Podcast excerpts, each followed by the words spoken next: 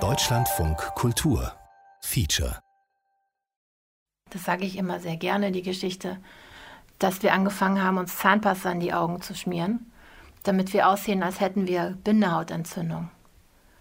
Damit wir in die Isolation kommen und dann wurden wir in Ruhe gelassen.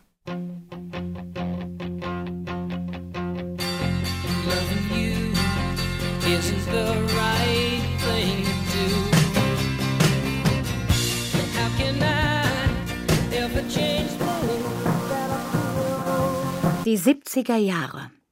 Fleetwood Mac. Willy Brandts Kniefall in Warschau. Erinnern Sie sich? Die Leute wurden wieder wohlhabend.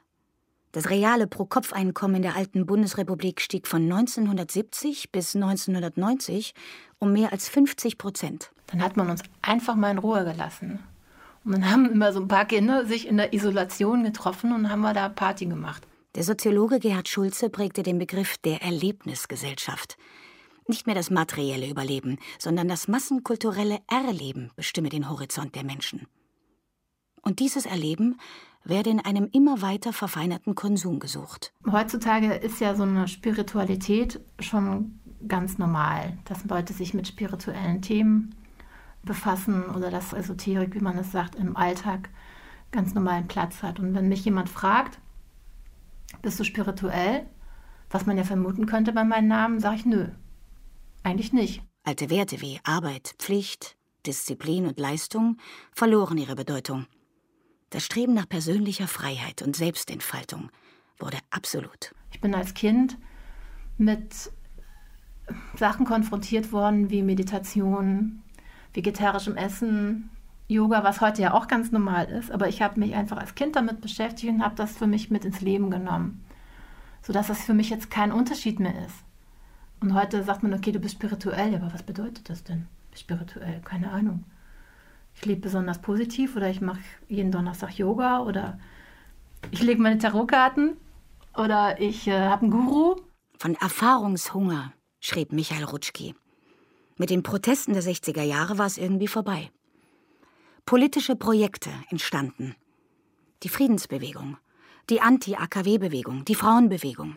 Alles wurde antiautoritär. Ich versuche einfach das, was ich gelernt habe, wie jeder Mensch, umzusetzen. Und was ich halt gelernt habe in meiner Kindheit, ist unter anderem halt auch, bewusst zu sein, im Moment zu sein, immer wieder loszulassen, über Dinge zu sprechen, sie nicht zu verstecken, das nicht zu unterdrücken, sondern rauskommen zu lassen. Und das ist mein Zaubertrank. Den habe ich mitbekommen. Der ist einfach da. Und plötzlich liefen auf den Straßen der aufgeräumten westdeutschen Städte Leute in leuchtend orange-roten Klamotten herum, mit einer Holzperlenkette um den Hals. Bhagwans Sannyasins. Die Erwachsenen, die sich der Bewegung anschlossen, nahmen ihre kleinen Kinder mit. Davon handelt Mohanis Geschichte. Ich meine, man muss sich vorstellen, das waren die 60er, 70er Jahre. Ne? Da sind ganz viele aufgebrochen und haben neue Welten entdeckt und neue Formen der Gesellschaft ausprobiert oder der Liebe oder so. Ne?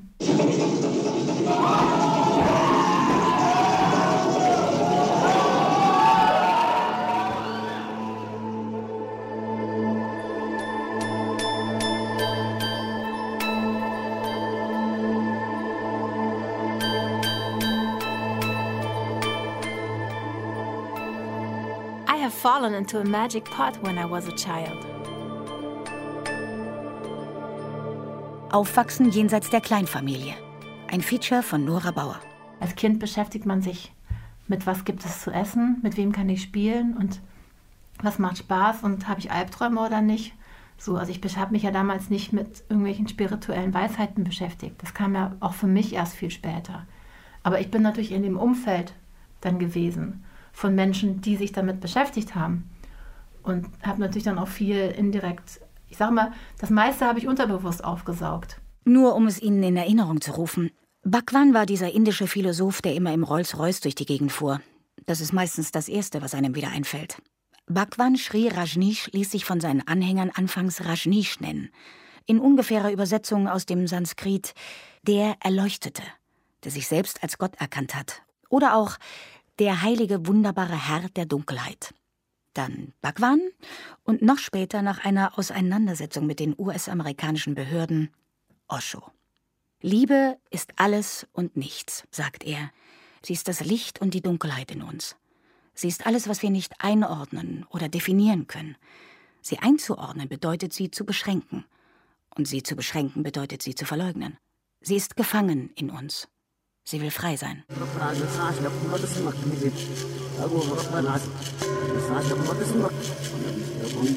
Für mich war das eine Zeit der Suche. Das war eine sehr suchende Zeit. Das war auch ein Umbruch in der Gesellschaft. Ne? Das heißt, wir kommen aus den 70er Jahren in die 80er Jahre. Da sind viele Sachen befreit worden, aber noch nicht wirklich befreit. Wir als Vegetarier waren die totalen Außenseiter. Heutzutage ist es total normal. Ja, das ist meine Lieblingsgeschichte. Was? Tofu? So, wie kann man sowas essen? Also so dieses... Meditation? Spinnst du? Ja, was macht ihr da so? Rennt ihr nackt durch die Gegend oder so? Ja, genau. Ne? Das war immer dieses Bild, was man von außen hat. Aber es war eine Zeit des Ausprobierens, des Suchens, des sich Definierens. Und ganz, ganz viele Sachen sehe ich heute in der Gesellschaft. Mohani trifft für unsere Geschichte nach mehr als 30 Jahren zum ersten Mal ihre ehemaligen Schulfreunde Gitti und Karina wieder.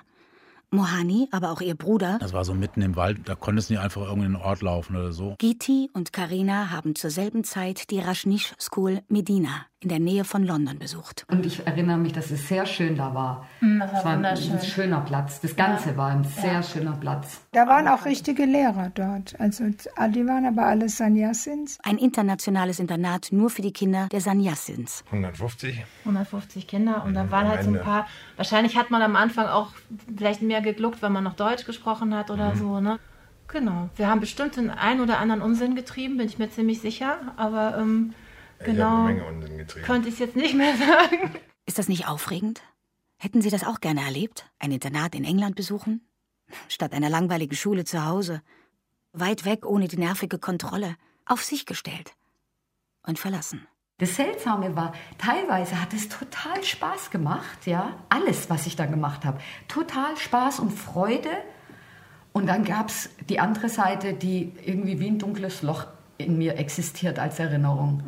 Wo ich nicht sagen kann, wo ich da eigentlich war, was da eigentlich los gewesen ist. Also ich habe beide Seiten. Ne?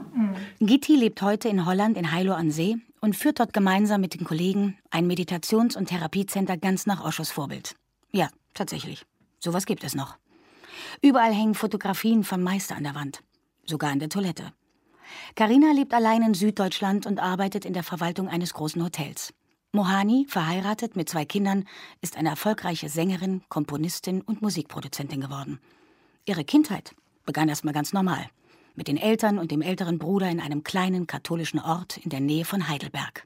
Der Vater Zahnarzt, die Mutter Lehrerin. Wir sind im Tennisclub gewesen und auch im Karnevalsclub. Ne? Da hatte ich ja schon zu den Organisatoren gehört. Ne? Bis die Mutter Ende der 70er Jahre ein paar Taschen packte und mit Sohn und Tochter in die Sannyas-Kommune in Heidelberg umzog. Also ich hatte immer viele Bücher gelesen, so spirituelle Bücher. Als ich dann älter war, meine Kinder da waren, habe ich geguckt, wie kann ich mich entspannen? Wie kann ich mir was Gutes tun? Und wie das dann so passiert, ich habe Fernsehen geschaut und da war eine Talkshow. Und da war der Satyananda, dieser Sternreporter, mit wallendem Gewand, mit langen Haaren und langem Bart da gesessen und hat über den Ashram in Pune erzählt von Bhagwan. Das ist bis heute die einzig positive Geschichte, die im Stern über diesen Mann erschienen ist. Alle anderen, die nach mir dorthin kamen, haben ihn nicht so erlebt wie ich, was ich verstehen kann. Denn diesem Mann kann man nicht über den Kopf begegnen. Und über die Meditationen. Und dann hat er am Schluss sein Buch erwähnt, ganz entspannt im Hier und Jetzt. Und dann habe ich mir das natürlich gleich gekauft. Da dieses ganze Jeder hat es gelesen, ne? Und wir haben das sogar in der Mitte auseinandergerissen. Meine Frau hat den einen Teil gelesen, ich habe den anderen Teil gelesen. Und danach da hat der Haken einfach im Fleisch gestochen. Das ging gar nicht mehr anders, ne? Naja, dann ging es darum, ja, wo gibt es denn vielleicht so ein Zentrum in meiner Nähe? Und da war ich in der Stadt und dann läuft da so jemand mit Maler und roten Kleidern in der Hauptstraße. Und dachte ich, den frage ich jetzt mal. Und dann sagte der, ja, wir haben ein schönes Center hier. Da kann man regelmäßig meditieren. Und dann bin ich da hingegangen. Das war damals in dieser Zeit, ne? War das unausweichlich, da mal so ein bisschen zu gucken, wie das läuft. Und dann sind wir dann in den deutschen Ashram gefahren, der war in Bayern da unten, ne? Es ging darum, zu sich selbst zu kommen und den Verstand zu beobachten, was der macht, wenn man das angefangen hat, das zu machen und dieses ganze Theater im Kopf mal beobachtet, was da alles so abgeht und das war schon faszinierend und es war halt eine Unterstützung auch, weil alleine ist es sehr schwierig, irgendwie da in der Spiritualität voranzukommen, nur über Bücher, aber das war so gelebt. Es war einfach, dass man seine Gefühle sagen kann, wie es mir damit geht, wenn jetzt irgendwas, wenn einer mir quer kommt oder was komisch ist und das zu lernen, das einfach auszudrücken, weil früher habe ich mich sehr zurückgenommen und habe den Mund nicht aufgemacht, wenn mir was nicht gepasst hat. Das war ja auch das Faszinierende, ne? Es war schon so diese mittlere Altersgruppe der Akademiker oder besser etablierten, ganz viele Adlige und Leute, die auch wirklich Geld hatten. Das war so ein Punkt, wo mein Mann und ich uns klar wurden, dass das irgendwas nicht mehr stimmt bei uns zusammen und dass wir da was ändern müssen. Ja, im Moment, wo habe ich Sanyas genommen? Das war dort auf dem Land, in der Landkommune war das. Da habe ich Sanyas genommen und dann die Kinder später in Heidelberg. Sanyas nehmen bedeutete, in den Kreis der Schüler Bhagwans einzutreten und sich auf den Weg zu machen. Man erkennt ihn als Meister an, erhält einen neuen Namen und die Mala, die Holzperlenkette mit seinem Bildnis. Und trägt fortan nur noch rote und orangefarbene Kleidung. Dann war es ein großer Schritt. Also ich bin dann in die Gemeinschaft gezogen mit den Kindern, habe ich mitgenommen. Wir haben unsere Wohnung aufgelöst und alles verkauft. Also mein Mann hat mitgenommen, was er wollte und haben uns gütlich getrennt. Unsere Ehe, die ging dann relativ schnell über den Jordan. Zur Scheidung ist der Vater erst 5 Jahre später bereit. Die Mutter ist von der Richtigkeit ihres Schritts aber von Anfang an überzeugt. Irgendwie wurde ich getragen, so innerlich getragen. Ich habe ja dieses Aufgeben dieser Kleinfamilie, so diese Sicherheit vom Ehemann, auch finanzielle Sicherheit und all dieses, das war ein Akt und ich musste das machen. Ich habe das gespürt, ganz, ganz stark, dass das für mich in diese Richtung geht. Und mit mehreren Menschen zusammenzuleben und so mehrere Spiegel auch zu haben und persönlich zu wachsen. Das war sehr wichtig für mich, weil ich habe sehr früh geheiratet und mit kleinen Kindern. Und ich hatte nie so die Zeit mal für mich, so nach dem Abitur, wo die meisten ja erstmal anfangen zu studieren und viel Freiheit haben. Obwohl meine Kinder, die waren mir wichtig, ich wollte die haben. Aber trotzdem so diese Freiheit für mich zu haben, das hatte ich vermisst. Eine Zeit im Leben ohne Verantwortung, ohne die Bürde zu sein, wer man ist, ohne Status, ohne Pflichten. Ist so ein Wunsch realistisch? Und ist da nicht sogar Voraussetzung für ein eigenes Leben? Vor 100 Jahren erörtert Virginia Woolf in einem Text über Frauen und das Schreiben die existenzielle Notwendigkeit, ein Zimmer für sich allein zu haben. Einen eigenen Ort, Zeit, Unabhängigkeit. Noch in den 70er Jahren konnte das keine Frau für sich in Anspruch nehmen. Vielleicht haben auch die Lebensvorstellungen der Sannyasins geholfen, dieses heute völlig selbstverständliche Postulat in unserem Alltag zu implementieren.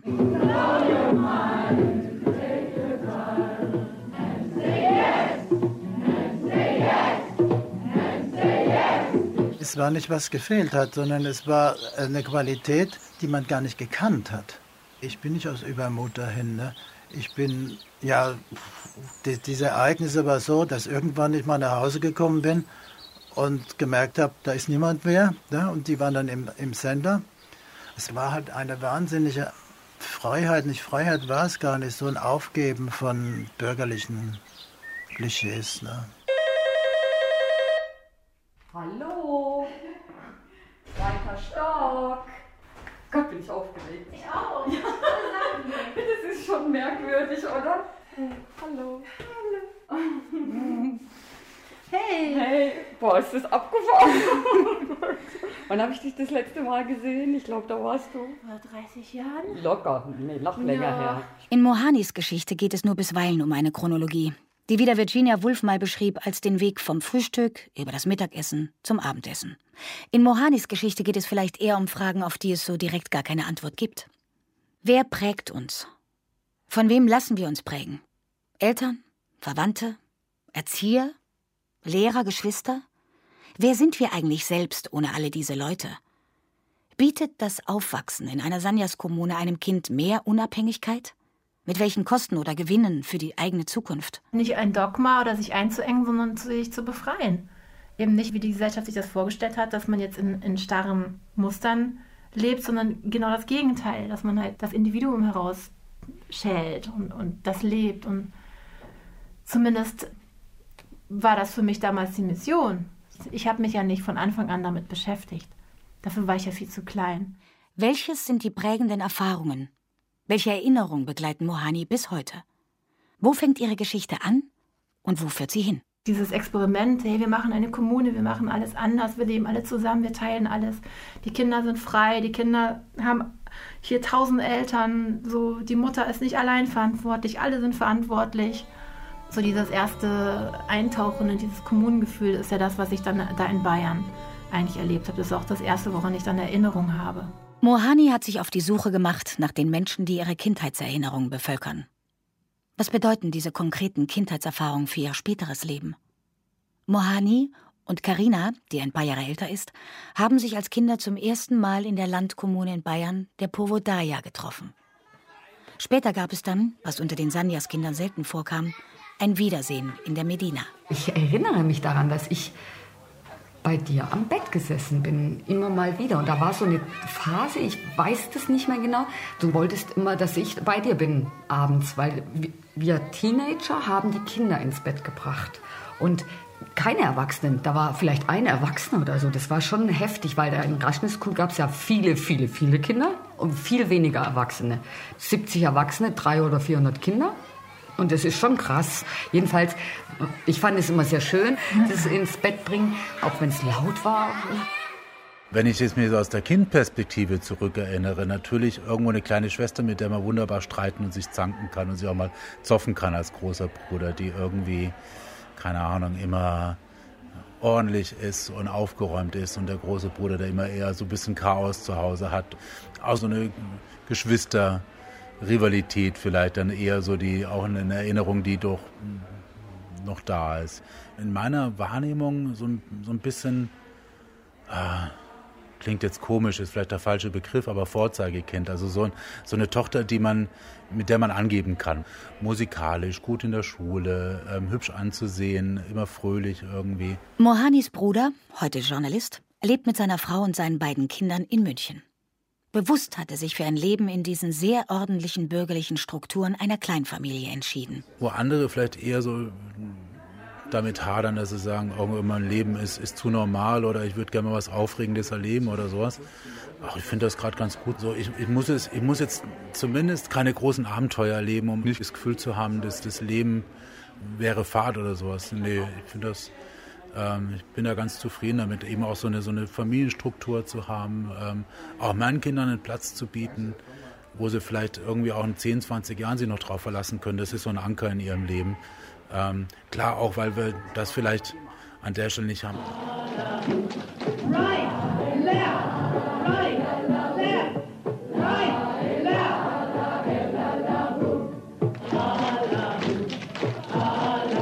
Ich halte nach wie vor die Fahne für diese Zeit total hoch, weil die Idee war super. Die Idee war total super und schön. Die Schule, das Experiment an Rajneesh School. Genau. Einen neuen, bewussten, liebevollen, kreativen Menschen anzuleiten, der sein positives Potenzial ausschöpfen kann. Zusätzlich zur Idee, was jetzt mit den Kindern passiert, war ja auch die Idee, dass die Erwachsenen, sag ich mal, in ihrer Meditation sich vertiefen können, ohne diese Verantwortung für die Kinder noch zu haben. Dass du die Verantwortung der Kinder auf die ganze Kommune verteilst und dass dadurch jeder Einzelne freier ist, auch wieder nur. Das hat mich zum Beispiel ziemlich getroffen, weil ich mir gesagt habe, ey, ich störe doch keinen.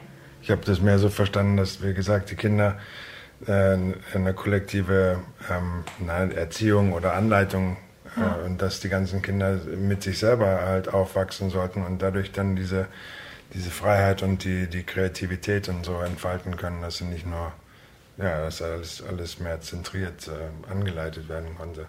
Was macht man als Kind in einer ambivalenten Situation? Alles ist positiv und negativ zugleich. Wie erträgt man, dass man herausgenommen wird aus einer Situation, auch wenn man dazu noch gar nicht bereit ist? Auch wenn das Neue vielleicht aufregend erscheint. Braucht man nicht eine Bezugsperson, die einen durch das Gestrüpp hilft? Und wie erträgt man dann, dass sich negative Gefühle einstellen gegenüber Menschen, die man liebt? In Norwegen hatten meine Eltern noch nicht Sannyas genommen. Ich weiß leider nicht mehr genau, welches Jahr das gewesen ist. Also wird es Ende der 70er Jahre gewesen sein. Mohanis Bruder zeigt Fotos vom letzten gemeinsamen Familienurlaub. Das Thema beschäftigte meine Eltern schon länger, Sannyas zu nehmen. Und dann hatten wir eben Familienurlaub in Norwegen, waren da 3-4 Wochen mit dem Wohnmobil unterwegs. Und mein Papa und ich glaube auch meine Mama haben einen Probelauf in Rot gemacht. Die sind also eben dann, waren wir natürlich auch von zu Hause weg, von den Nachbarn weg und hatten mal die Gelegenheit genutzt, mal 4 Wochen in Rot rumzulaufen, um mal zu testen, wie fühlt sie das an sozusagen. Und war also eben den ganzen Urlaub in roten Klamotten unterwegs. Damals hat man das alles irgendwie relativ spielerisch und gelassen genommen. Also jetzt nicht so, das nicht hinterfragt zumindest. Das war irgendwie damals, ja, war halt so. In der Folge dieses Urlaubs zieht die Mutter mit ihren beiden kleinen Kindern ins Sannyas Center in Heidelberg. Ich habe gesagt, mir tut's gut und es ist was sehr Schönes und ich entspanne mich dabei und treffe sehr nette Leute, die sehr offen sind. Und man hatte eine viel tiefere Beziehung als so im normalen, klischeehaften. So, das war eine spirituelle Ebene und ja, und dieser Meister, der hat mich natürlich auch interessiert. Das war sehr inspirierend. Also hatte man so das Gefühl, den möchte ich kennenlernen, den Meister. Also der hat mich sehr tief berührt. Der hat alle Themen angesprochen. Also ich habe 5 Jahre lang habe ich versucht, meine Familie wieder zu reaktivieren. Das klingt jetzt blöd, ne, aber es war echt so. Und meine einzige Vorstellung war, wie ich mit meiner Familie wieder zusammenkommen kann, ist, dass ich auch Sannyas nehme. Fertig, ne? Ich bin da hinterhergefahren zu den Ashrams, wo sie dann waren, meine Frau und die Kinder, ne? Die haben mich dann verleugnet. Das habe ich so nach 5 Jahren aufgegeben. Meine damalige Freundin war Juristin und die hat mir gesagt, wenn du dich jetzt nicht bald scheiden lässt, ne? Dann kriegst du keine Rente mehr. Ich hatte keine Vorstellung, wie es weitergeht. Überhaupt keine, weil wir gelernt haben, ja im Moment zu sein und nicht so sehr in die Zukunft zu denken, was wird wohl und wenn dies und was ist, wenn das, sondern einfach den Moment zu leben und zu genießen und zu feiern auch. Wir haben viel getanzt und gefeiert und sehr schön, sehr lustig und es war eine gute Zeit. Wer sich hier über die maßlose Naivität empören will, mit der eine Mutter ihre beiden Kinder aus gesicherten Verhältnissen reißt, möge sich bitte nebenbei erinnern. Es gab in den 70er Jahren keine Krabbelgruppen, keinen Rechtsanspruch auf einen Kindergartenplatz. Für Frauen galt noch immer eine eingeschränkte Geschäftsfähigkeit. Es gab gar keinen Ort für eine Frau mit 2 Kindern außerhalb der Ehe. Nur sehr vorsichtig entwickelten sich in der alten Bundesrepublik alternative Lebensstrukturen. Von studentischen Wohngemeinschaften bis Biobauernhofkollektiven. Die späten 70er Jahre schleppten sich dahin zwischen den Extremen einer dumpfen, risikolosen Bonner Politik, gemacht von und für weiße alte Männer, viele von ihnen mit Nazi-Vergangenheit, die sich über den Paragraphen 218 stritten, und der Gewalt der RAF. Das Leben in einer Kommune als Sannyasin war vielleicht eine relativ gesicherte Möglichkeit, all dem auf friedlichem Wege zu entkommen. Ich glaube schon, dass meine Mama glücklich war. Ich glaube, dass sie das sehr ausgelebt hat. Das war für sie genau das Richtige. Ich habe meine Mutter auf jeden Fall glücklich in Erinnerung. Ich kann mich noch an das Haus erinnern, wo wir da hingezogen sind. Ganz normales Wohnhaus im Heidelberger Stadtteil Neuenheim war das. Aber wie sie das angefühlt hat, ganz ehrlich, kann ich gar nicht sagen, obwohl sie das irgendwie komisch angefühlt haben muss. Weil, keine Ahnung, wir sind von zu Hause weggezogen, meine Mama mit uns da irgendeine Wohnung reingezogen, die irgendwie zum Ashram in Heidelberg dazugehört hatte. Das muss ja irgendwie ein komisches Gefühl gewesen sein. Aber ganz ehrlich, ich kann mich da jetzt nicht dran erinnern, dass mir da irgendwie über groß was bei gedacht hätte. Der Stadtteil Neuenheim liegt am Neckarufer. Ein Villenviertel mit großbürgerlichen Häusern. Bauzeit um 1900. Verschiedene Fakultäten und Einrichtungen der Universität Heidelberg und das Deutsche Krebsforschungszentrum sind dort zu finden. Ein gediegenes Viertel mit hohen Mieten. Das Prinzip der Communes war, dass alle alles in die Kommunen geben. Das heißt, die Reichen und die Armen. Und da waren auch ein paar Reiche dabei. Und das heißt, alle haben quasi ihren Besitz in die Kommunen gegeben und alle haben von allem gelebt. Und es haben auch welche gearbeitet, also auch welche außerhalb gearbeitet und Geld verdient. Und es wurde natürlich alles geteilt. Alle haben für die Kommunen gearbeitet und von der Kommunen gelebt. Ein extremes Angebot des Einzelnen an die Gemeinschaft. Kein anderes Gesellschaftsexperiment hat diese Idee des Allgemeinguts so zwanglos umgesetzt. Was gab die Gemeinschaft dem Einzelnen zurück? Also es war ein sehr schönes Miteinander. Viele Freundschaften. Wir haben ja gearbeitet in der Gemeinschaft. Es gab so viele verschiedene Jobs. War auch turnusmäßig. Da war man eine Zeit lang in Cleaning. Dann hat man die Zimmer gereinigt oder Wäsche gewaschen, gebügelt, all das. Wir hatten einen Café dort. Hatte man im Café das da mitgeholfen oder bedient. Und dann war ich in der Buchhaltung eine Zeit lang. Dann war ich in der Disco in Stuttgart, die gehörte zu uns. Da habe ich mitgearbeitet, mal 3 Monate. Da war ich die Disco-Mama und habe die Abrechnungen gemacht und mich um die Organisation dort gekümmert. Das hat aber auch Spaß gemacht. Das sind lauter so tolle Sachen, wo man ja sonst nie machen würde, sowas. Also ich als gut bürgerliche Frau. Und es hat mir so Spaß gemacht, so einfach mich mal auszuprobieren, auch so mit so vielen anderen Menschen. Da haben 200 Leute gewohnt in der Gemeinschaft. Ja, auch in der Küche, das war ganz toll, so für so viele Leute zu kochen. Da habe ich erst gedacht, oh Gott, ob ich das kann. Und es war so einfach. Man hatte Leute, die geholfen haben. Man musste es noch ein bisschen einteilen. Und dann hatten wir jeden Tag ein tolles Essen gezaubert. Und es war sehr befriedigend auch. Es war schön. Die Erwachsenen haben immer irgendwelche Meditationen und Therapiegruppen gemacht und die Kinder, die immer draußen auf den Bäumen, da gab es so einen großen Hängematten, da gab es so einen großen Raum mit Fenstern oder so. Kann das sein? Da erinnere ich mich. Das war so am Berg, ne? Ja, genau. Ja. Ich erinnere mich so vage, dass wir dann immer mit den Kindern da gespielt haben und die Erwachsenen haben immer ihre Selbstfindungstipps. Sorry, ich kann es nicht beschönigen. Das war manchmal wirklich gruselig. Ja. Also ich habe es damals immer so genannt, die Hexen kommen, weil plötzlich brüllte es überall. Und das hat uns ja auch keiner erklärt. Nee.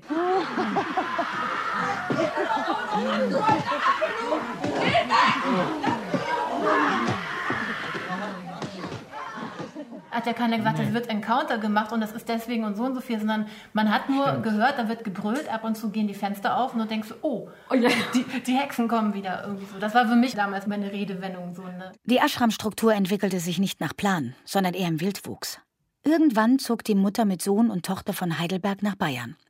Die Kinder packten ihre Besitztümer. Ein blauer Sack, ein Müllsack, also ein blauer Sack quasi. Du darfst nicht mehr besitzen, als in so einen blauen Sack passt. Und folgten der Mutter in eine Kommune auf dem Land, der Povodaja. Dort haben sich Mohani und Karina kennengelernt. Ja, also wir hatten schon so unseren eigenen Space, die Kinder. Ne? Es gab auch einen Kindertisch. Ne? Die Kinder haben auch separat gegessen und auch ein Kinderhaus. Das heißt, du hattest deine Matratze. Wenn du Glück hast, hattest du eine Matratze. Also, ne? Genau. Das musstest du mit der Schwester oder sonst wem zusammen. Genau. Ist wirklich so. Ja. Das hört sich jetzt lustig an, aber das war auch ganz schön anstrengend. Du hattest halt kein eigenes Zimmer. Niemals. Es gab dann die Dormitories, also die Schlafsäle. Also die Meditationsräume hatten auch mal diese Stapel von Matratzen. Und das heißt, wenn du Glück hattest, konntest du dich da mal reinschmuggeln. Und dann oben auf den Matratzen mal pennen oder so. Ja, genau. Wenn man im Leben was erreicht hat, auch Wohlstand, auch eine Position im Leben. Und dann kommt plötzlich so, und was jetzt? Dann kommt bei vielen so ein Gefühl, ja, war es das jetzt? Habe ich dafür gelebt? Und dann merken sie, dass sie überhaupt nicht zufrieden sind innerlich. Dass dieser äußere Erfolg, dass der die nicht befriedigt. Letztendlich ist es was anderes, wenn man nach innen geht und in diese Ruhe kommt. Und das ist eine Erfahrung, die kann man ganz schlecht mitteilen. Ich habe Erlebnisse gehabt. Wir haben natürlich jede Form von Therapie damals gemacht. Ne? Wir haben den Urschrei gemacht, wir haben Reversing gemacht. Ne? Ich habe mich da liegen gesehen auf der Bridge und bin wieder in meinen Körper zurück. also Atemtechniken gemacht, die sehr forciert waren, ne? Natürlich auch Tantra-Gruppen gemacht, bis zum Tantra-Supermeister, mich hochgearbeitet, ne? Also wir waren natürlich auch nicht normal. Right, left, right, left, right.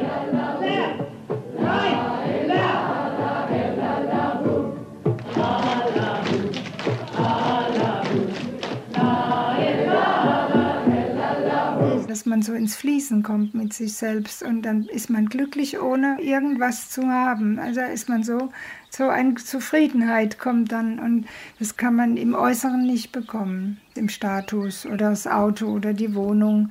Und das hat die Menschen angezogen, sich was anderes zu finden, was einem glücklich macht, was einem zufrieden macht, was einen entspannt. Ich habe natürlich den aus meinem letzten Leben wiedergefunden und sozusagen, ob das jetzt in Spinnerei ist oder nicht, aber damals habe ich ihn gefunden.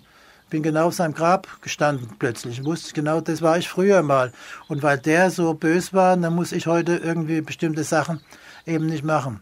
Ich wollte unbedingt Mediziner. Meine Vorstellung war Lamparene, ich wollte Arzt werden. Osho zum Beispiel hat immer die Leute zurückgeschickt, hat gesagt, ihr müsst in der Welt leben und das, was ihr hier bekommen habt, diese Erfahrung, müsst ihr integrieren in der Gesellschaft. Das ist ganz wichtig, dass man das lebt. An was ich mich am meisten erinnern kann, ist, wie ich mit dir über die Wiese gelaufen bin und so weiter hinten irgendwo gab es irgendwelche Hecken. Und da wolltest du immer hin. Und dann wolltest du die Spinnen füttern. Und das wolltest du nur mit mir machen. Kannst du dich dann nicht dran erinnern? Hast du immer mich gefragt, das weiß ich noch. Also Karina, komm doch mal, komm mal mit. Also ich weiß noch, wie ich mit dir über die Wiese gegangen bin. Und dann haben wir lebende kleine Insekten gefangen. Und dann hast du gesagt, sowas wie, ich krieg das nicht mehr genau hin, aber das ist der Lauf des Lebens oder so. Kannst du dich dann nicht dran erinnern? Nee. Und da war ich total baff. Auf der rechten Seite ging es irgendwie in den Wald und vorne waren die Hecken. Und in diesen Hecken gab es ganz, ganz viele Spinnennetze. Und da gab es auch ziemlich große Spinnen. Und die sind wir füttern gegangen. Mit kleinen Tierchen, mit Insekten. Ja. Die waren da auch. Da war ja ganz viel los. Die waren da auf der Wiese. Dann hast du die gefangen, mal von den Blättern ab. Und dann hast du die dann so ganz liebevoll in das Netz reingetan, so. Ganz ehrlich, du hast dich sogar verabschiedet von den Insekten. Echt? Ja, ganz in Ruhe haben wir uns das dann angeguckt und da kam dann irgendwann dieser Satz, ich weiß nicht mehr, ob es war, das ist der Lauf des Lebens, aber es war so was Weißes, so eine Weisheit. Ich glaube, Kinder machen vieles mit ihren Eltern mit. Wenn ich meinen Kindern sagen würde, wir wandern nach Grönland aus, dann würden sie vielleicht schon mal denken, was soll ich in Grönland, aber würden wahrscheinlich mitgehen. Und wenn ich irgendwie sagen würde, keine Ahnung, wir treten deren der Religionsgemeinschaft oder deren der Sekte bei, würden sie es wahrscheinlich irgendwie auch mitgehen. Kinder orientieren sich an ihren Eltern und wenn Eltern den Weg vorgehen, dann gehen Kinder den mit, ohne den sehr zu hinterfragen. Ich könnte mir vorstellen, dass die kleine Mohani sich selbst ausgeliefert gefühlt hat, wie Spinnenfutter. Du kannst nicht einfach gehen, sondern du bist natürlich in der Struktur gefangen. Überall gab es Ashrams. Ich denke mal, dass die Kinder dort auch so in dem ganzen Ablauf sehr schwer unterzubringen waren. Die Eltern haben ja eben im Ashram mitgearbeitet. Die Kinder waren da in so einer Sonderrolle. Ich glaube, das war auch für die Idee oder wie man es nennen mag, damals wahrscheinlich auch schwer zu integrieren. Was macht man jetzt mit den Kindern? Also wo passen die in dieses ganze Konzept rein? Und insofern war das dann vielleicht auch die logische Konsequenz zu sagen, man schafft eben einen Platz für die Kinder, wo die dann zumindest in der Wahrnehmung von damals auch dann kindgerecht, wenn man so will, irgendwie einen Ort zum Leben haben. Deshalb wurde die Medina eingerichtet. Ein internationales Internat für Sanyas-Kinder aller Altersstufen aus allen Kommunen in der Welt. Mit einem Lehrplan, dessen Unterrichtsfächer der Lebensidee der Sanyas-Bewegung angepasst waren. Vergleichbar vielleicht mit der Schule Hogwarts, an der Harry Potter zum Zauberer ausgebildet wurde. In England waren die Bedingungen für die Gründung einer privaten Schule im Vergleich zu Deutschland eher locker. Die Unterrichtssprache war natürlich Englisch. Medina ist eine Schule von den Sannyasins in England. Die war wunderschön gelegen, auch auf dem Land, wo ein ganz anderes Schulsystem gelebt wurde, was auch da anerkannt war. Da gab es viel, viel mehr Freiheit. Da wurden so viele andere Sachen noch gemacht. Die Kinder durften alles machen dort, die wurden in alles mit einbezogen. Die durften kochen in der Küche, die durften im Garten arbeiten, die durften malen, Musik machen. Also als wir da angekommen sind, konnte zum Beispiel fast keiner von uns Englisch. Und wir wurden da ja mit Kindern aus der ganzen Welt zusammen geschmissen, sag ich jetzt mal. Das war eigentlich total spannend. Und ich weiß noch, ich sage immer, wenn mich jemand fragt, ich habe in 2 Wochen Englisch gelernt. Wenn wir telefoniert hatten oder so, und dann waren die immer begeistert. Und dann hatte ich auch ein gutes Gefühl. Sagen wir auf der einen Seite, klar, das Loslassen war schon schmerzlich, sie so für längere Zeit in das Internat zu geben. Und auf der anderen Seite hatte ich aber auch Freiheit und konnte meine Sachen machen. Eine Frage, die sich mir gerade am Rande stellt. Ist Freiheit eigentlich ein Bedürfnis, das Kinder haben, oder eher eins für Erwachsene? Irgendwann wurde entschieden, dass die Sanyas Kids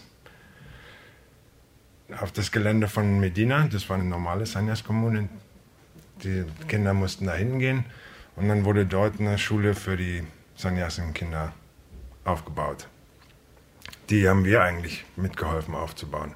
Ich bin da im Januar 1985 hingegangen und dann haben wir das ganze Gelände von der Schule und die Häuser umstrukturiert, sodass kleinere Kinder da sein konnten. Dann waren mehrere Lehrräume da und gleichzeitig haben wir auch gelernt, uns umeinander zu kümmern, aber auch um die Kommune zu kümmern, das heißt um unser Leben selber. Also musste jeden Tag gekocht werden, dann musste die Laundry gemacht werden, dann musste sich um das Haus gekümmert werden, wir haben das selber geputzt. Ja, da sind wir dann alle in den kommunalen Arbeitsbereich mit integriert worden und hatten dann meistens Vormittag Schulunterricht. Meine ersten Wochen waren Toilettenputzen. Aber das hört sich ja immer so gemein an, Toilettenputzen. Das hört sich gemein an, ja. Das hört sich total gemein an. Aber so, das heißt, wir sind da angekommen und haben erstmal, sag ich mal, geschrubbt, ne? Also jeder hat irgendwie, wie viele Sanyas-Kommunen auch aufgebaut worden sind, von den Leuten einfach auch aufgebaut worden. Aber das war so, wenn man will, das Unterrichtskonzept dort, also einfach mitarbeiten, mitmachen. Jetzt nicht, dass man irgendwie schuften musste, das war es nicht, sondern einfach die Kinder mit integrieren in den Ablauf und in allem, was irgendwie getan werden musste, eben mitarbeiten lassen. Ja, irgendwie haben sie es dann, die haben auch experimentiert, wie sie uns, sagen wir mal jetzt in Anführungsstrichelchen, erziehen können oder was das Beste für Sanyas Kinder sind. Der Osho wollte, dass die Kinder frei sein und ohne Druck aufwachsen. Das war nicht sehr vorbereitet so. Mitte der 80er Jahre, bei demselben Jahr geboren, waren Gitti und Mohani ungefähr 7 Jahre alt. Ihr Bruder war 3 Jahre älter. Wir kamen damals im Dezember dahin und so meine Erinnerung ist, dass so ein paar Wochen lang versucht wurde, so den Eindruck von Unterricht aufrechtzuerhalten. Das war aber sehr rudimentär. Also die schulische Herausforderung lautete, Tagebuch zu schreiben. Und was ganz cool war, zumindest für damalige Zeit, wir hatten einen Computerkurs. Wir lernten Programmieren und haben damals auch dann wirklich schon Computerprogramme geschrieben mit Basic oder was auch immer das dann damals gewesen. Das fand ich ziemlich cool. Und ansonsten war, glaube ich, so das Unterrichtskonzept, wenn man so will, die Kinder einfach mitarbeiten zu lassen. Ich habe in der Zeit dort zunächst, glaube ich, im Garten mitgearbeitet, habe Wege angelegt, also dann später in der Bäckerei mitgearbeitet, wo dann eben täglich Brot gebacken wurde für alle. War eine Zeit lang im Einkauf und ich war einmal in der Woche im nächsten Ort auf dem Markt und habe dann irgendwie, keine Ahnung, kistenweise Bananen oder sowas geholt. Das war recht cool, weil man dann eben mal rausgekommen ist. Let the way of the heart, let the way of the heart, let the way of the heart shine through. Ich weiß, dass ich die ersten 3 Monate, da war ich ziemlich am Arbeiten mit, dass ich von meiner Mutter weg war. Das war schon heftig. Für Heimweh war dann aber gar kein Raum mehr. Die Kinder waren in alle praktischen Abläufe integriert, ohne kontinuierliche Aufsicht oder Anleitung, ohne spezifische Bezugsperson, irgendwie geworfen in die Selbstverantwortung. Am Anfang waren, soweit ich mich daran erinnern kann, waren dann noch über 100 Erwachsene und am Ende waren es nur noch 50. Also dann wurden die Kinder bzw. die Jugendlichen so angeleitet, dass sie selber Verantwortung übernehmen konnten und dann bin ich auch zum Beispiel irgendwann aus dem Schulunterricht ausgestiegen und habe dann nur mich um praktische Sachen gekümmert in der Kommune. Die haben in der Werkstatt gearbeitet, wir haben in der Bäckerei gearbeitet. Mhm. Ich hatte zum Beispiel die meiste Zeit in Medina den Job, auf die Babys aufzupassen. Ich war irgendwann auch eine der wenigen, die ganze Zeit dann auch da waren. Das heißt, die Erwachsenen haben sich gewechselt und ich war dann irgendwann, gab es so 3, 4 Babys, die haben sich nur noch von mir wickeln lassen. Mhm. Ich habe mir nicht Gedanken gemacht in dem Alter, ob ich das jetzt kann oder nicht kann. Life upon life upon life, disappearing to one. Das hat mir ein Selbstvertrauen gegeben, das stimmt, für die Zeit danach auch. Und zwar hat es auch eine Sache gemacht. Ich liebe Arbeiten, für mich gibt es Arbeiten nicht in dem Sinne. Egal, was ich mache, kann man sagen, ist Arbeit, ist ja egal, weil das alles ineinander übergeflossen ist. Und ich habe nie Angst gehabt, egal welchen verdammten Job anzunehmen. Ich habe wirklich so viele verschiedene Jobs gemacht. Und das ist die gute Seite daran, diese Selbstständigkeit. Das war eine Bestätigung, ich kann das. Echt? Ich habe nicht gerne geputzt, aber wenn ich jetzt zurückgucke, das war hervorragend. Dann mach mal den riesen Esssaal putzen. Okay, na, scheiße, war nicht lustig, aber diese Verantwortung zu spüren, das war für mich toll. Da habe ich das endlich mal gefühlt, dass ich für jemanden da war oder so. Also ja, dieses Erwachsene, da war ich dann, was weiß ich, 13. Das war in Ordnung. Gemocht habe ich es nicht unbedingt, aber das gehört halt dann dazu, zum Leben. So. Mhm. Und naja, jetzt weiß ich, wie man putzen kann. Let the way of the heart, let the way of the heart, let the way of the heart shine through. Ich bin zumindest da rausgekommen und hatte die Verantwortung für mich selbst. Und die habe ich auch nie wieder abgegeben. Ich habe nie wieder jemand anders dafür verantwortlich gemacht, was ich verbocke oder nicht verbocke. Mhm. Das ist für mich schon, was ich aus der Zeit extrem rausnehme, dass es immer wieder auch darum ging, so auch, sich wirklich auch lieben zu lernen. Ne? Also nicht nur Verhaltensformen zu erlernen oder Techniken zu erlernen, sondern dass man so ein Standing hat als Mensch. Damit wäre zumindest eine Grundbedingung für eine glückliche Kindheit erfüllt. Selbstständigkeit und Selbstliebe. Konfliktfrei macht es das Leben nicht. Ich habe das nicht gelernt, Respekt gegenüber Höhergestellten zu haben. Das konnte ich nicht. Später, als ich zurück musste in die normale Schule, ich habe mit den Lehrern gesprochen wie mit meinen besten Freunden. Und die haben sich total auf den Schlips getreten gefühlt. Ich habe mir nur Feinde gemacht. Einfach weil ich so das als selbstverständlich genommen habe, dass wir alle Freunde sind. Die traditionelle Kleinfamilie ist ja gar nicht so traditionell. Sie wurde erst im 19. Jahrhundert erfunden, als die Gesellschaft durch beschleunigte Arbeitsprozesse kleinteiliger wurde und nationaler. Der Vater repräsentierte innerhalb der Familie gleichzeitig das Oberhaupt der Nation und stellte auch die Verbindung zur Außenwelt dar. Mutter und Kinder bildeten in der Gesellschaft quasi eine Kategorie. Damit wurde der Mythos der grenzenlosen Mutterliebe, die sich ausschließlich in der Fürsorge um ihre Kinder erfüllt, geboren. Die Frage stellt sich, ob das das beste Konzept ist, um Kinder großzuziehen. Wenn man im Ashram war, es war immer irgendjemand da, der auch so eine gewisse Grundbereitschaft hatte, sich um einen zu kümmern oder dem man was fragen konnte, der mal was beibringen wollte. Es gab dann auch Leute, die irgendwie Spaß daran hatten, einem ein Instrument beizubringen oder sowas. Also das war eigentlich eher so, man hatte trotzdem noch Eltern, aber man hat aber auch ganz viele andere Bezugspersonen noch gehabt. Es war eigentlich fast so ein bisschen wie ein Überfluss angefüllt an der Stelle, oder? Also kein Mangel auf jeden Fall. Ich kann mich schon auch erinnern, da waren schon viele Kinder, die so lost waren, weißt du, so verloren. Aber du hattest immer etwas Kriegerisches an dir. Du bist schon auch eine derjenigen gewesen, die dann mal aufgestanden ist und gesagt hat, so, mir reicht's jetzt, oder ich esse das verdammte Bananenbrot nicht mehr oder was auch immer es war.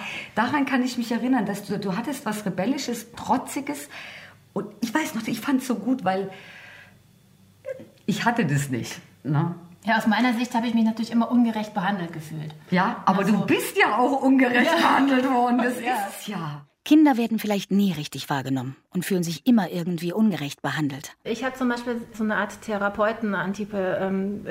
Allergie entwickelt. Ne? Das heißt, ich konnte überhaupt nicht mehr haben, wenn irgendwo jemand kommt, komm, jetzt sag doch mal, wie es dir geht. Ne?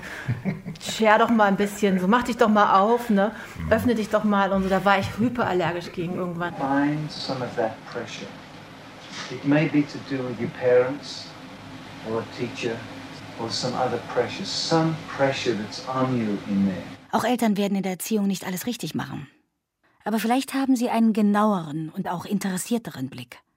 Und sie sind ganz anders involviert in das Leben ihrer leiblichen Nachkommen. Vielleicht funktioniert ja das Modell Eltern deshalb bis heute weltweit. Deswegen auch diese Spaltung Kinder und Erwachsenen, das war ganz krass. Wir Kinder, die Erwachsenen, das waren zwei unterschiedliche Welten. Und die Geschichte endete dann darin, dass sie immer verzweifelter wurden und auch gar nicht mehr wussten so richtig, was sie jetzt mit mir anfangen sollen, weil ich einfach mich immer weiter verschlossen habe und dann auch irgendwann einfach in den Wald gegangen bin und auf den höchsten Baum geklettert bin, wo mich keiner mehr gekriegt hat. Ja, und dann einer dieser für mich großen Schlüsselmomente meiner Kindheit war, dass ich eben oben auf diesem Riesenbaum saß, diese englischen großen Riesenbäume, wo du wirklich ganz weit oben saß. Und unten stand eben dieser Therapeut und versuchte sein Bestes. So, jetzt komm doch runter und komm, lass uns reden. Und war lange Stille und dann fing er an und stand unter dem Baum und sang total laut dieses I am what I am and what I am needs no excuses. Ja, und das hat mich erreicht. Und das wurde meine Hymne. Ich bin der ich bin und das ist in Ordnung. Ich bin wieder runtergekommen und ich habe mit ihm geredet. Und das war der Einzige, mit dem ich dann geredet habe. Gesehen werden als der man ist, das ist wohl das Entscheidende für ein Kind. Immer gibt es die Erfahrung eines Gaps zwischen Anspruch und Realität. Egal, ob es sich um Personen, staatliche Systeme, Ideologien oder eine Bewegung handelt. Das Abgefahrene daran ist, das haben wir alle mit diesen ganzen Dogmen, ob katholisch oder evangelisch oder Islam, oder, das ist ganz egal. Egal, was wir da an Dogmen bekommen von den Erwachsenen, von den Eltern, das versuchen die immer so gut wie möglich zu machen. Und das kann einen das ganze Leben lang beschäftigen. Mhm. Also es ist auch so ein Teil von mir, der das auch akzeptiert hat. Und manchmal merke ich dann nicht, ich versuche hier gerade wieder ein gutes Sannyasin zu sein. Vergiss es, lass einfach, ist alles gut, wie es ist. Und wir machen alle Fehler und dann entspannt auch was in mir drin. Dann ist auch wieder gut. So, ne? Da gab es ja mal dieses Freiheitsversprechen in den Kommunes und das Erziehungsziel zum liebevollen neuen Menschen. So hat es Gitti ausgedrückt. Aber der neue Mensch bleibt eine Illusion. Familien sind da weniger ehrgeizig. Wenn das Kind glücklich ist und irgendwann selbstständig mit einer bestmöglichen Vorbereitung für sein Leben, sind die meisten Eltern zufrieden. Der neue Mensch muss es gar nicht sein. Für Mohani haben sich aus der Entscheidung der Mutter für das Leben im Ashram viel Kraft und eben auch ungelöste Konflikte ergeben. I've fallen into a magic pot. Hat mir auch nichts geholfen. Ja, das stimmt nicht, ne? Nee, das stimmt nicht, aber es stimmt doch. Also beides, ne? Siehst du bitte die Schuhe hier an? Guck mal, die hier. Die sind doch super. Hm? Nein, warum denn nicht? Mag ich nicht anziehen. Menno. Möchtest du welche bringen? Was machen wir jetzt? Dann haben wir keine Schuhe. Oh, ich weiß welche. Du kannst meine haben. Die? Ja, die sind auch gut. Hm? Dieser Film Sommer in Orange. Ne, die letzte Szene, wo die Mutter sagt, ihr sollt alle nach England gehen. Es gibt eine Kommune für alle Kinder. Und die Mutter sagt, nee, ich bleib bei dir. Na, du gehst nicht nach England, ich bleib bei dir. Da könnte ich heulen. Da könnte ich ausrasten. Da könnte ich jedes Mal 10 Stunden durchheulen, weil meine Mutter das eben nicht gemacht hat. Die hat nicht gesagt, ich bleib bei euch, ich bin für euch da, sondern wir sind nach England gegangen. Das hat mir damals nichts ausgemacht, aber wenn ich das jetzt sehe, tut mir das so weh. Wenn ich das sehe, dass eine Mutter sagt, nein, mein Kind, ich bleib bei dir. So, du gehst nicht nach England, das ist viel zu weit weg. So, ne? Und so, boah. Irgendwo habe ich kürzlich den Satz gelesen, ein Kind hat ein Recht darauf, bei den leiblichen Eltern aufzuwachsen. Mohani hat mit ihrer Mutter über die Vergangenheit und ihre Ursachen noch nie geredet.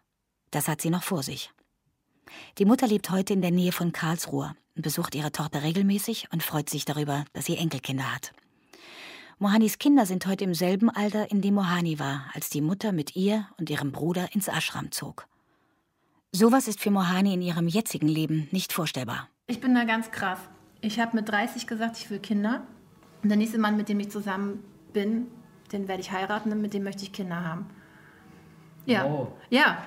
Also das war für mich ganz klar. Jetzt mache ich keine Faxen mehr. Das heißt, ich bin wahrscheinlich ins andere Extrem. Diese Sicherheit, die halte ich so hoch, dass meine Kinder ein Elternhaus haben, eine Zugehörigkeit haben, dass sie in dem Dorf, wo sie jetzt wohnen, bleiben, dass sie die Freunde, die sie jetzt haben, behalten dürfen, das ist für mich unfassbar wichtig. Das halte ich mit jeder Faser meines Wesens fest. Mohanis Vater hat sein Sanyas-Leben aufgegeben und lebt mit seiner Tochter und ihrer Familie im selben Haus.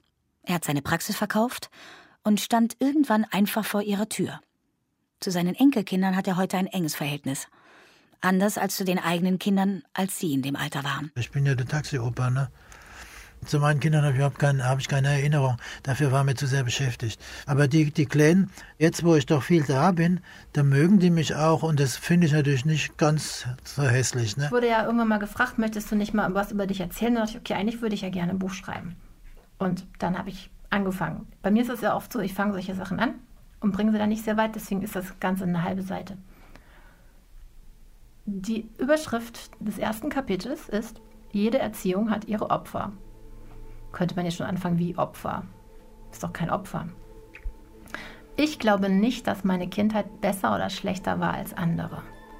In der Zeit war sie nur etwas anders als der Mainstream, der das Wort Vegetarier gerade erst entdeckte und ein Produkt wie Tofu noch sehr exotisch war. Aber dazu später. I have fallen into a magic pot when I was a child. Aufwachsen jenseits der Kleinfamilie. Ein Feature von Nora Bauer. Loving you isn't the right thing to do. Wobei heute immer noch, denke ich mal, ist es sehr schwer. Als Frau. Heute ist es ja genau andersrum. Es wird ja von dir erwartet, dass du dein Leben meisterst. Also es wird ja erwartet, dass du es schaffst, einen Beruf zu führen, dass du Karriere machst. Es wird erwartet, dass du die Kinder super groß ziehst, die auch noch total kreativ und unterstützt werden. Und das ist ja auch ein immenser Druck. Eigentlich hat man heute genauso wenig Unterstützung, weil im Alltag bist du genauso alleine mit der Situation. Selbst wenn du in der Familie lebst, selbst dann ist da immer noch viel, viel, viel, viel zu leisten. Es war im Nachhinein gesehen einfach ein Riesenexperiment. Es sprach Tanja Schleif mit Mohani Müller, Bruder, Mutter, Vater, Gitti und Karina. Musik von Fleetwood Mac und Mohani Müller. Technische Realisation Henning Meyer. Regie Nora Bauer. Produktion Deutschlandfunk Kultur 2019.